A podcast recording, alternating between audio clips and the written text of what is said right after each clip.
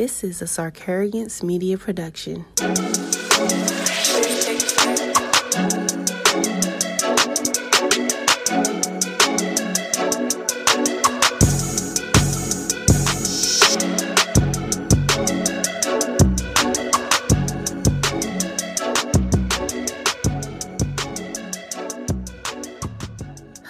Everybody, and thank you for tuning in to another episode of Brown Skin Conversations. It is your host, Natasha Soul, here. I hope that everybody has had a great week. Hope that everything has been swell, well, and giving you everything but hell. How you like that? You like it? I'm going. I'm going to say this every week now. But yes, I hope everything is going great with you this week. Felt like I was in the Matrix, still recuperating from Sarcarrogance weekend. It was great. Um, that's why y'all didn't get a episode last week, and just helped me find out that brown skin conversations will now be every other week because I have a lot of other stuff that I have to do now. And with those added responsibilities, it just helps me to see that I don't want to burn out like I've made myself do so many other times before. This is a part of that, you know, self care that I was talking about. It helps me see that I need to take extended time to recuperate and I can't do things back to back anymore. I could go into a whole spiel about that, but I won't do that because this is not the episode for it. I just have a lot of responsibilities now. So every other week, I hope you don't miss me too much. But anyway, so this week, well this month is um suicide prevention month and it's a really heavy topic for a lot of people but suicide prevention cannot happen without recognition, as a really good friend of mine told me. So we have to recognize that suicide is not an action that someone takes because they are weak. It is seen as a solution to a never ending problem. More so, it is what happens when someone is tired of being strong.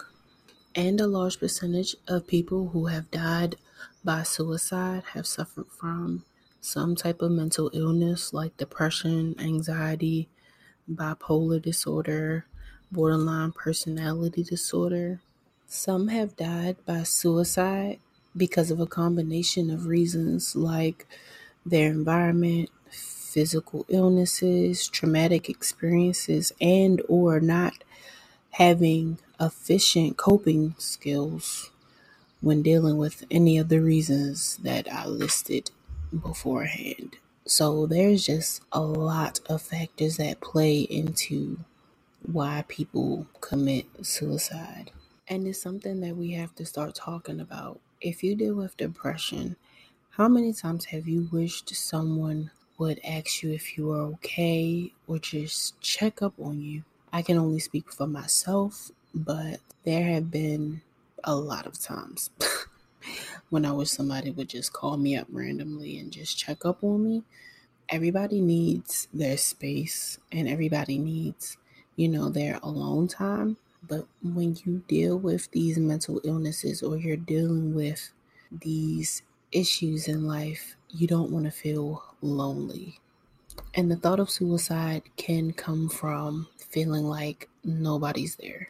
It can come from feeling like well, I'm already alone, I'm lonely, nobody cares about me, so I might as well leave this earth. There's no point in me being here. And we, as a community, should do our best to prevent people from feeling like that, especially within our communities. If there are people that we care about, we don't know what they deal with on a regular day to day basis, and we might not resort to talking to them every day because we're all adults and we're all busy, but check up on your strong friends, check up on your emotionally unavailable friends, check up on all of your friends, regardless of what type of characteristics that they have, because you never know what could help that person.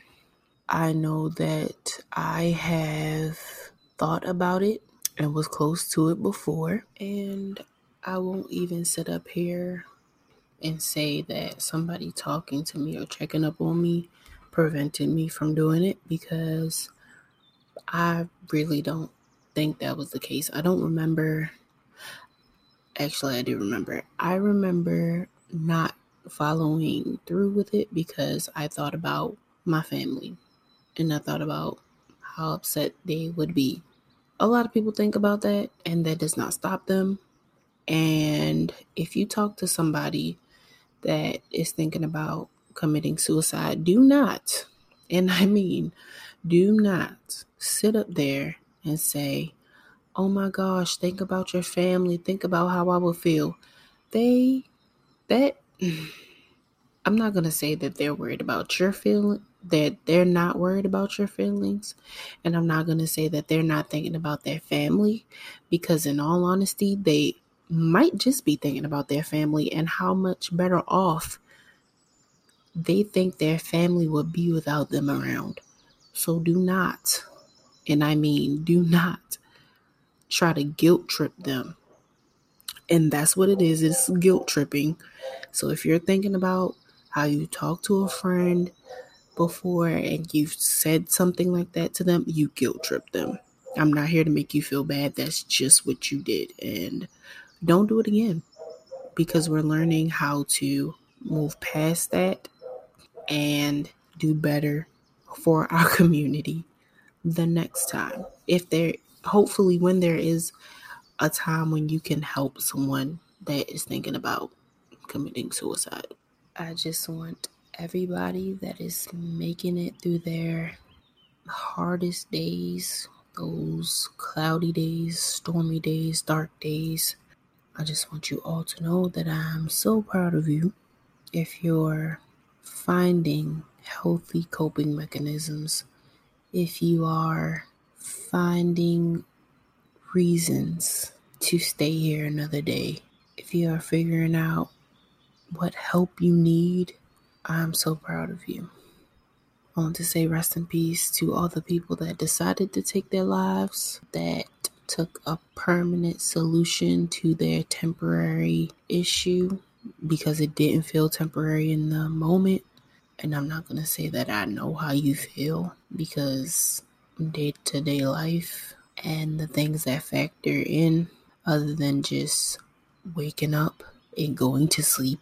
Because in between all of that, there's a lot that can happen that can cause you to feel as though, mm, I don't want to do this no more. And it might not be that first time you think about it. It festers, it usually boils over. It's something that's been there, been a thought in your mind. It's not something that you're just like, oh, today, yeah, today was hard. I'm gonna do this action that's permanent.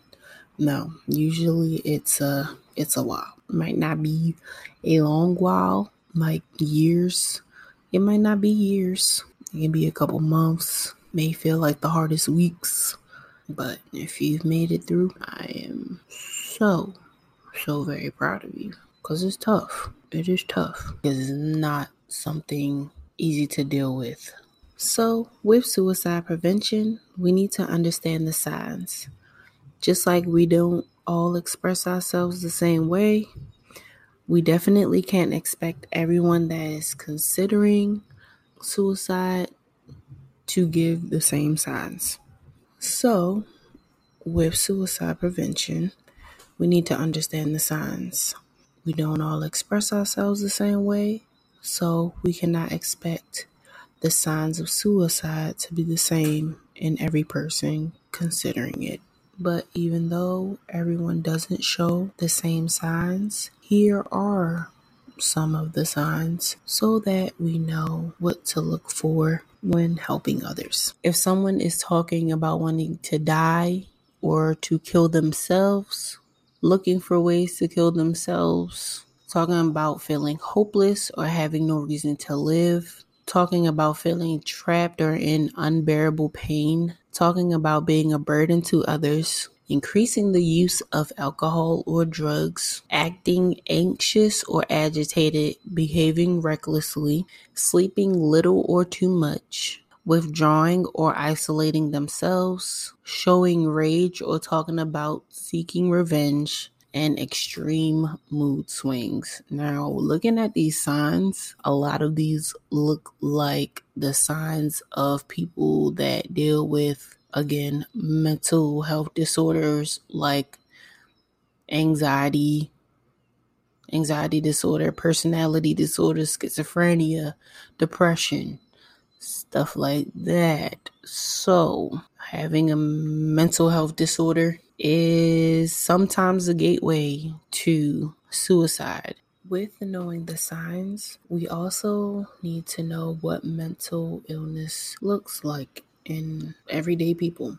It can look like me. And if you know me, I'm known for having a pretty bubbly personality, always checking on others, but there are times when I'm to myself and quiet I could possibly be dealing with something, but that's why I said we need to check on people we care about because I could possibly need help more when I am that bubbly checking on everybody else person than when I am to myself. And some people are the exact opposite. When they're to themselves, quiet in their bubble, that's when they need the most help. Either way, we need to start checking up on people. And um, since this is Suicide Prevention Month, I have seen some posts around that show, you know, how we can help people when they are dealing with certain things.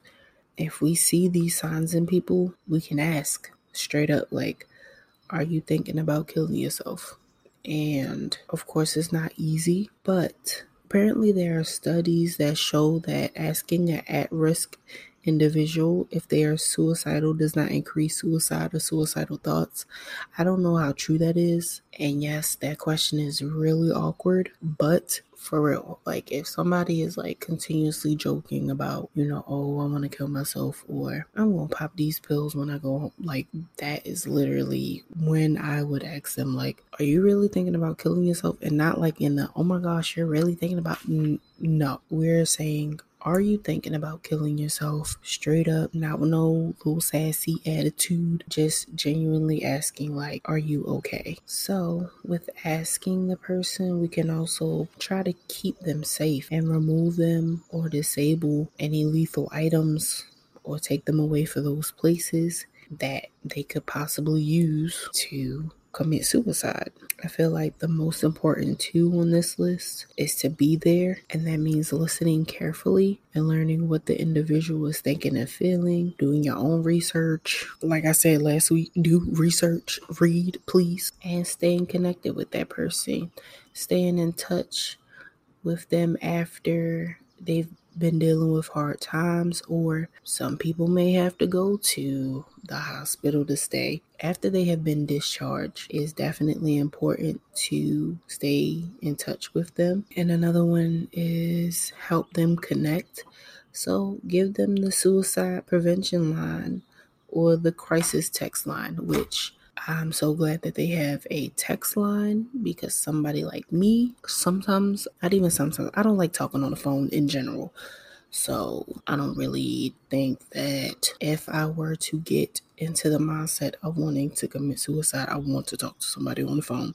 I'd be quicker to text somebody and say, I need help. And I will leave the National Suicide Prevention Lifeline number and the crisis text line number in the show notes just in case you feel like you might need to give somebody that. I really hope that, like I said earlier, everybody is doing well and swell. And again, my DMs is always open if you need to talk. It's nothing wrong with reaching out first and letting people know that I need help. And yeah, like last week, self care is the best care. Take 30 minutes out for yourself to do something that you enjoy, whether it's working on your personal hygiene like a face mask, binging on YouTube videos, the really good ones, that's probably about three. for 30 minutes. If you go into an hour of self care, it's totally fine. It is okay. At the end of the day, just make sure that you're making time for yourself and that you are in a good place. All right. Hope everybody has a good rest of their week. And I'm out.